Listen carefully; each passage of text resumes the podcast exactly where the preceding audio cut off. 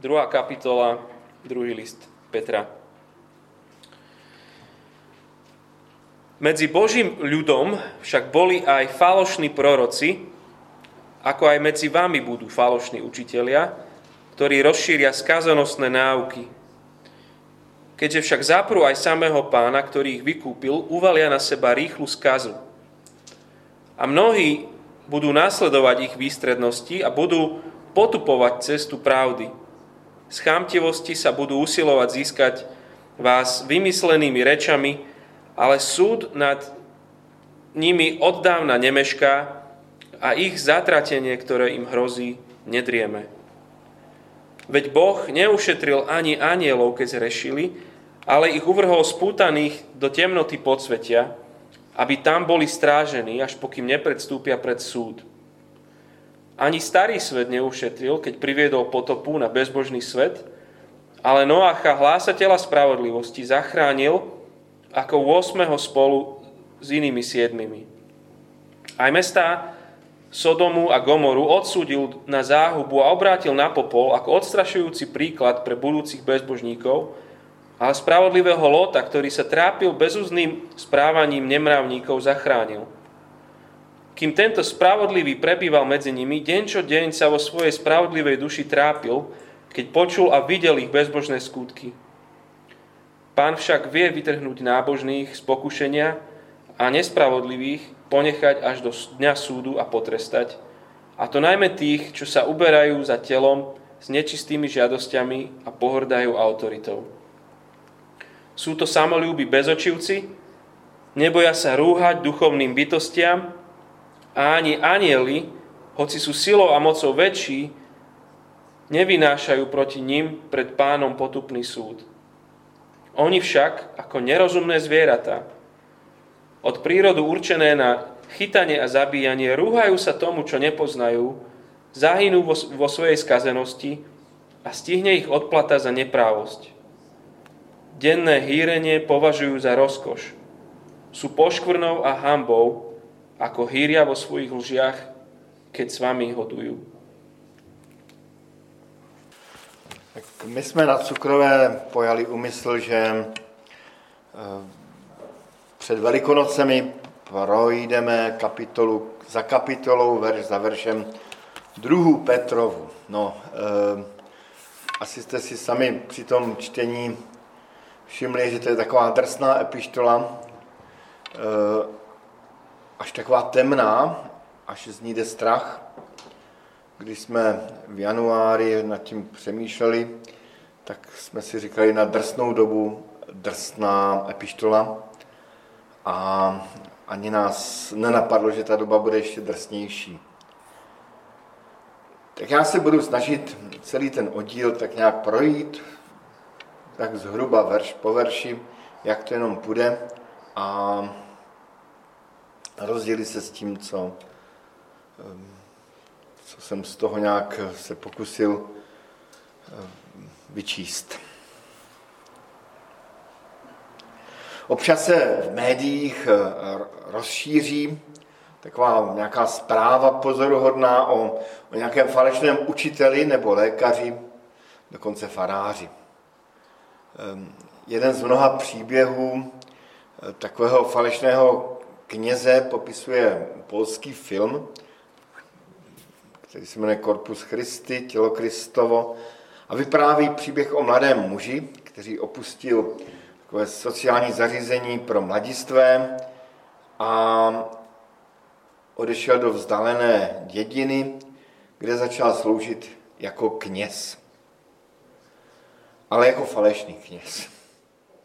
Mše se naučil z paměti v tom sociálním zařízení a v dědině se stal velmi nadšeně přijímaným knězem. Byl opravdu k nerozpoznání od skutečného. Zejména mladá děvčata ho měli rádi. A e, ten příběh potom nějak pokračuje, končí tak jako klasicky postmoderně dostracena, ale e, ukazuje, ukazuje na to, že je hrozně těžké rozlišit skutečného kněze od neskutečného, skutečný například obraz od nějakého falešného obrazu. A apoštol Petr právě před tímto varuje, varuje před falešnými proroky a učiteli. A zase je velmi těžké rozlišit falešné učení a nějaké, nějaké jako dobré, zdravé učení. Budu se snažit číst o slovenčině, tak se bavte. Mezi božím ľudom boli aj falošní proroci, ako aj mezi vámi budou falošní učitelia.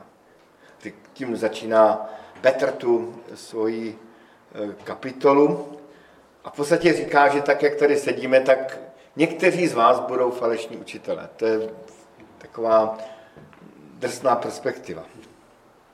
A Petr měl pravdu, církev od samého počátku byla doslova semeništěm, místem, kde vznikala množství, ne, vzniklo množství různých proudů a různých herezí, které inspirovali právě falešní učitelé, falešní proroci.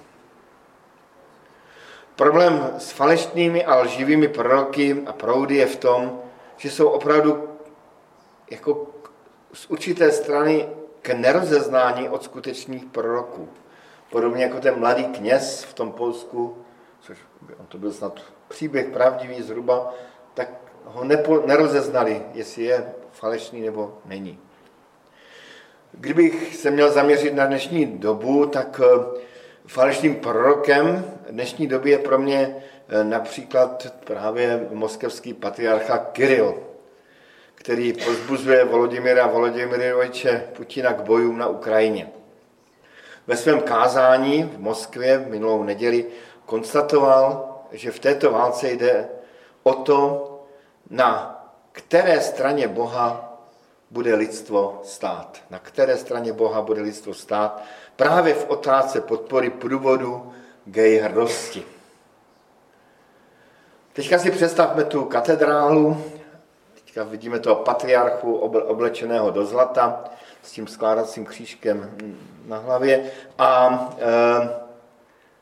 a dovedu si představit, že mnoha upřímná křesťanská ruská duše se při poslechu toho kázání zachvěje a nějak vnitřně schválí boj ruské říše za křesťanské konzervativní hodnoty. Jak stále aktuální jsou ta slova apoštola Petra v tom verši druhém a třetí. A mnozí budou následovat jejich výstřednosti a budou potupovat cestu pravdy. Z chamtivosti se budou usilovat získat vás falošnými rečmi. To, co vidíme na východě, jsou opravdu děsivé, krvavé výstřednosti a potupování cesty pravdy. A důvod je opravdu Petrem označená chamtivost. Mít za každou cenu víc a víc a víc a ovládat víc a víc lidí, území, ekonomik.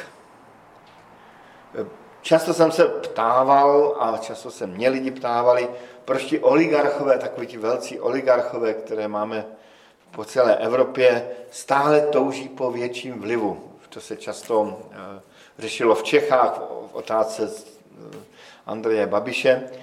Proč, proč touží, když už má všechno? On má takové bohatství. No, protože je nenasytný a touží nejenom po penězích, po bohatství, ale touží potom vlastnit úplně každého člověka. Jak jsem říkal, je velmi těžké odlišit falešné učení a pravdivé učení. A už jako když vyslovím pravdivé učení, vyslovuju to s velkou bázní, protože právě ty falešná učení o sobě tvrdí, že jsou ta pravdivá učení. Jediná pravdivá učení. Většina těch herezí byly vnějšně i vnitřně blízké křesťanství. Dokonce zdůrazňovali a podtrhovali něco, co v křesťanství v té chvíli zrovna chybí. Zjednodušovali problém a, a,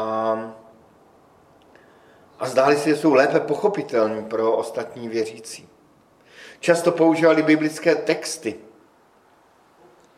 Rozpoznání falešných učitelů vě, vě, vyžaduje takové kritické posouzení i znalost písma. Apoštol Pavel v epištole do Korintu píše, proroci pak dva nebo tři ať mluví. Jiní nechť rozsuzují. Jiní nechť rozsuzují. Sám někdy, když jsem zmaten, tak a zdá se mi, že třeba jsem slyšel nebo četl něco úplně podivného, tak zavolám, pošlu nějakému svému známému nějaké, nějaký text, nějaké video a volám a říkám, prosím tě, jsem blbej já nebo někdo jiný. Pomoz mi. A někdy třeba i dvěma lidem to pošlu, někdy je problém, že jeden řekne dobrý, druhý řekne špatný a, a pak jste v toho ještě víc zmatení. Zrovna nedávno jsem posílal svému kamarádovi video od jednoho titulovaného a vlivného kazatele, který, který mluvil o Bohu. Který mluvil o Bohu, který je láska. Jen láska a nic jiného. O Bohu, který se nemůže hněvat a tím méně soudit člověka. To jsou prý naivní představy o Bohu ze stránek Starého zákona. Bůh má každého rád i s chybami. Prostě takového, jaký jsi, tak tě má Pán Bůh rád. Vždyť svatý Jan, říká ten kazatel, říká, Bůh je láska.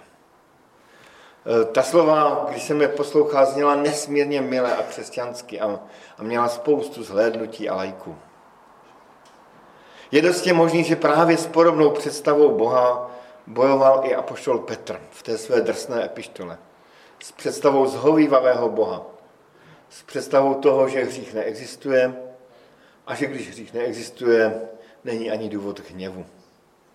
Snad proto na konci toho úvodního oddílu je takové drsné připomenutí v tom třetím verši. A jejich súd je připravený a jejich zatraseně, které jim hrozí, nespí. A tím přicházíme do další části toho vykládaného oddílu a to je takový oddíl, kde si Petr jako připomíná některé biblické i nebiblické starozákonní příběhy. Jednak tam mluví o takovém jakémsi předběžném soudu konce andělů, kde si na počátku světa, možná že ještě před počátkem světa, když čteme, veď Bůh neušetřil ani andělů, keď zřešili. Tedy připomíná jakýsi dávný příběh, o kterém toho moc nevíme a můžeme spekulovat. Připomíná dávný soud nad Sodomou a Gomorou. A i města Sodomu a Gomoru odsúdil na zánik a obrátil se, obrátil na popol jako ostrašující příklad pro budoucích bezbožníků. Další příběh, který hrozí, nebo ne hrozí, ale který budí hrůzu. A potom připomíná ten nejvážnější a nejstrašlivější projev božího hněvu, potopu světa. Ani starý svět neušetřil, keď privedol potopu na bezbožný svět. Svět. Ten příběh potopy se mě dotýká dodnes. Vzpomínám si právě na to, jak, jak jedna mladá učitelka nedělní besídky učila tento oblíbený příběh o potopě světa. A možná, že jste to zažili, možná, že jste některé taky děti učili, jako tam ta archa Noemova a ty zvěrátka, a ta, jako tam šli, a ty chrobáčikové, jako tam šli, a, a, a, a ti, ti sloníci, jako tam šli, a bylo to tak všetko roztomilé a, a krásné také, tak ty obrázky jsou oblíbené, Noemova archa. A nejenom ta učitelka, protože to byla velmi taková upřímná osoba, nejenom jako kdyby se podívala dál a uviděla tu hrůzu. A nejenom snad dokonce, tuším, během toho vyučování dětí se prostě rozplakala. A začala se ptát, proč, proč Bůh toto dopustil? Proč Bůh zabil úplně všechny lidi? Proč Bůh zabil všechny ty zvěrata, všechny ty hrobáčky, kromě těch, kteří zůstali na tom na té arche. A tak jsem byl jako kazatel přivolán k ní, abych jí nějak pomohl, protože plakala a plakala, kdykoliv o tom začala mluvit. Dokonce to bylo tak, že přemýšlel, jestli vůbec dál číst Bibli, nebo jestli vůbec dál být křesťanem. Co jsem jí mohl říci? Podívej se, je to jenom legenda, která se nestala. Tak to píšou v učených knihách. A proč to máme tedy v Bibli? Ale myslím, že ani tento argument by neobstál. A tehdy jsem si sám díky ní uvědomil, že ty vody potopy zjevují snad největší boží hněv. Tak, tak velký, že se ho i Pán Bůh jakoby zlakol. A na konci potopy slibuje, že už lidstvu nikdy nic takového neudělá. A dává ten symbol duhy. Dokonce je tam psáno, že litoval Bůh, jako, litoval Bůh, že udělal potopu. Na mnoha místech v Biblii, nejenom ve Starém zákoně, i v Novém zákoně, se nám zjevuje boží hněv, který je opodstatněný a jediný náležitý postoj svatého stvořitele ke všemu, co je mu v opozici. Tedy vůči tomu, co Bible nazývá hřích. I ten další příběh o zničení Sodomy a Gomory připomíná, že svatý Bůh není nějaký automat na lásku a na odpuštění. Když vidíme rozstřílené domy v té válce, která se odehrává, rozstřílenou porodnici, když jsem minulý pátek viděl rozstřílenou modlitebnu v Mariupole, ve které jsem seděl na biblické hodině. Nevím, jaký je Pán Bůh, ale nevěřím tomu, že v tuhle chvíli se tak zhovívavě usmívá a říká, to lidstvo blbne, to lidstvo blbne. Mám za to, že i Pán Bůh se hněvá. Odpuštění není boží povinnost nebo automatická reakce, ale svrchovaná milost svatého Boha.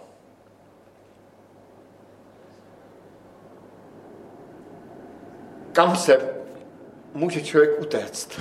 Kam utéct před tím božím hněvem? Bible zmiňuje ten paradox, tady vidíte, že jsem to kázání konstruoval dost dlouho, abych tam mohl dát to jméno paradox.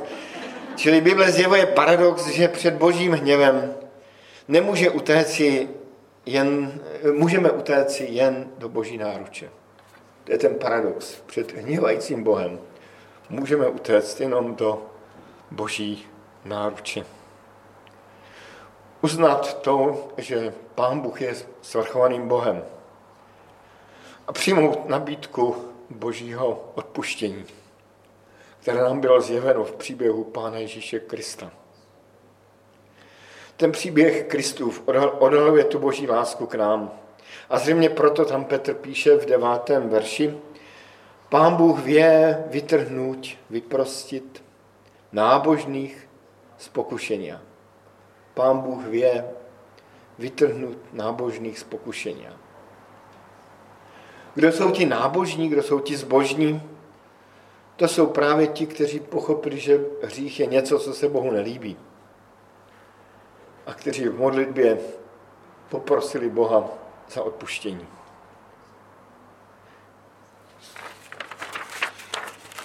No a na závěr si můžeme dát tu otázku, co je to ten hřích. A tomu Petr věnuje taky takovou pikantní část, která je pikantnější ještě v závěru, jsme nečetli. A tak tedy, co to je ten hřích? V tom oddíle Petr hřích charakterizuje takto. Za prvé, hříšní lidé jsou ti, kteří pohrdají Pánovou autoritou. Jsou to samolibí bezočivci. Jedním z kořenů toho, co Bible nazývá, nazývá hříchem, je touha člověka být zcela nezávislý. Žít podle toho, jak chci. A být sám sobě Bohem. Dokonce ještě víc touží potom, aby vše duchovní kolem něho sloužilo jemu. A jeho touhám. Petr tam říká v desátém verši, nebojí, nebojá se rúhať duchovným bytostiam. Tam, kde se ztrácí jakási bázeň před Bohem, nebo když už vůbec nic, alespoň před nějakou věčností, tam se člověk stává sám sobě Bohem. Nejprve pomalu, potichu a potom zcela zjevně. Pán Bůh tam dodá, pán Bůh, no, pán Bůh, ano, skrze Petra tam dodává tu větu. Ani anděli, hoci jsou silou a mocou větší, nevymáhají proti nim, nevynášají proti nim před pánom zatracující soud. Jako bych chtěl říct, že ani andělé, kteří by mohli mít navíc, nemají takové sebevědomí, jako někteří lidé na tomto světě. Za druhé tam Petr říká, že jsou to lidé, že hříšní lidé jsou ti, kteří se ženou, ženou tělo s nečistými žádostmi. Zřejmě tam v té době šlo o bloudění v oblasti sexuality, což je takové blízké i pro tu dnešní dobu, kdy jsme svědky přímo, svědky přímo posedlosti sexem. Kde je zdůrazňována, že identita člověka je charakterizována především sexualitou.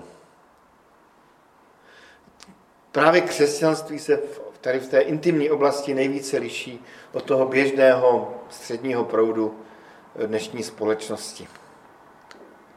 Ale hnát se na, za nečistými žádostmi člověk může nejenom ve vztahu k sexu, ale i ve vztahu k majetku, kdy hromadí, hromadí, jak jsme už o tom mluvili, ve, ve vztahu k lenosti například, nebo spíš k pracovitosti a tím pádem lenosti, kdy člověk lenoší a lenoší a, a lenoší ještě více, ve vztahu k druhým, kdy se chová panovačně, zlostně vůči druhým lidem.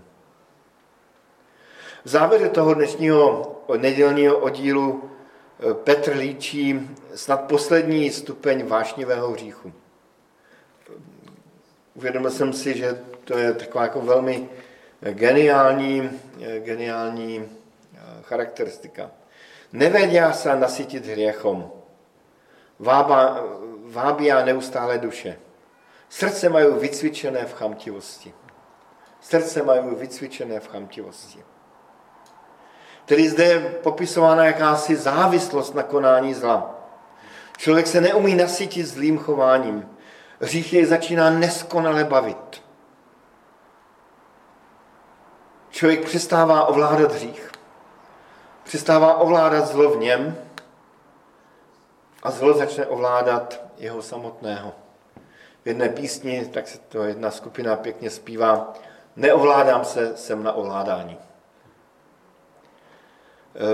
Dokonce si zlo člověka ochočí a vycvičí ho v chamtivosti. Jako kdyby člověk trénoval jo, ten svůj hřích tím dalším hříšním chováním. Jako by se dostal do nějakého víru hříchu, který ho už beznadějně stáčí někam hluboko. V podstatě to, co tady Petr popisuje, je to, co popisují i lidé, kteří se věnují závislým na drogách. A člověk může být závislý na kdejaké droze tohoto světa. Já jsem kamaráda, který, no, mám to dnes kamaráda, který právě eh, se oddával pervitinu a eh, tak vyprávěl, jak, jak, jak ve chvíli, kdy už konečně získal tu dávku a získal sterilní injekční stříkačky, jak už často nedoběhl ani na to svoje oblíbené místo a už cestou k řece, kde měl takový trávníček, kde si to vždycky šlehnul, tak už cestou si to píchal do té ruky, protože, protože už to nevydržel, už, už potom nesmírně toužil. A poštol Petr nás varuje v tomto oddílu, abychom neskončili v tomto víru hříchu. Ba dokonce ani na okraj, abychom nevstoupili. Je to velmi nebezpečné. A proto i úplně v závěru té epištoly, v té třetí kapitole sedmnáctém verše, tak říká, vy tedy milovaní, keď to už vopried viete, chraňte sa, aby ste sa nedali oklamat bludom bezbožníkov a nepadli zo svojho pevného postavenia, ale vrástajte v milosti a poznání nášho Pána a Spasitela, Ježíša Krista. Jemu sláva aj teraz, aj na veky. Amen. Když jsme ten, tu druhou Petrovu četli, tak právě minulou neděli znovu David Kudroš, který u nás kázal, tak připomínal, že to nejklíčovější je nějak přilnout v této době k Pánu Bohu, k Pánu Ježíši Kristu. Uvědomit si, co je to podstatné a co není podstatné.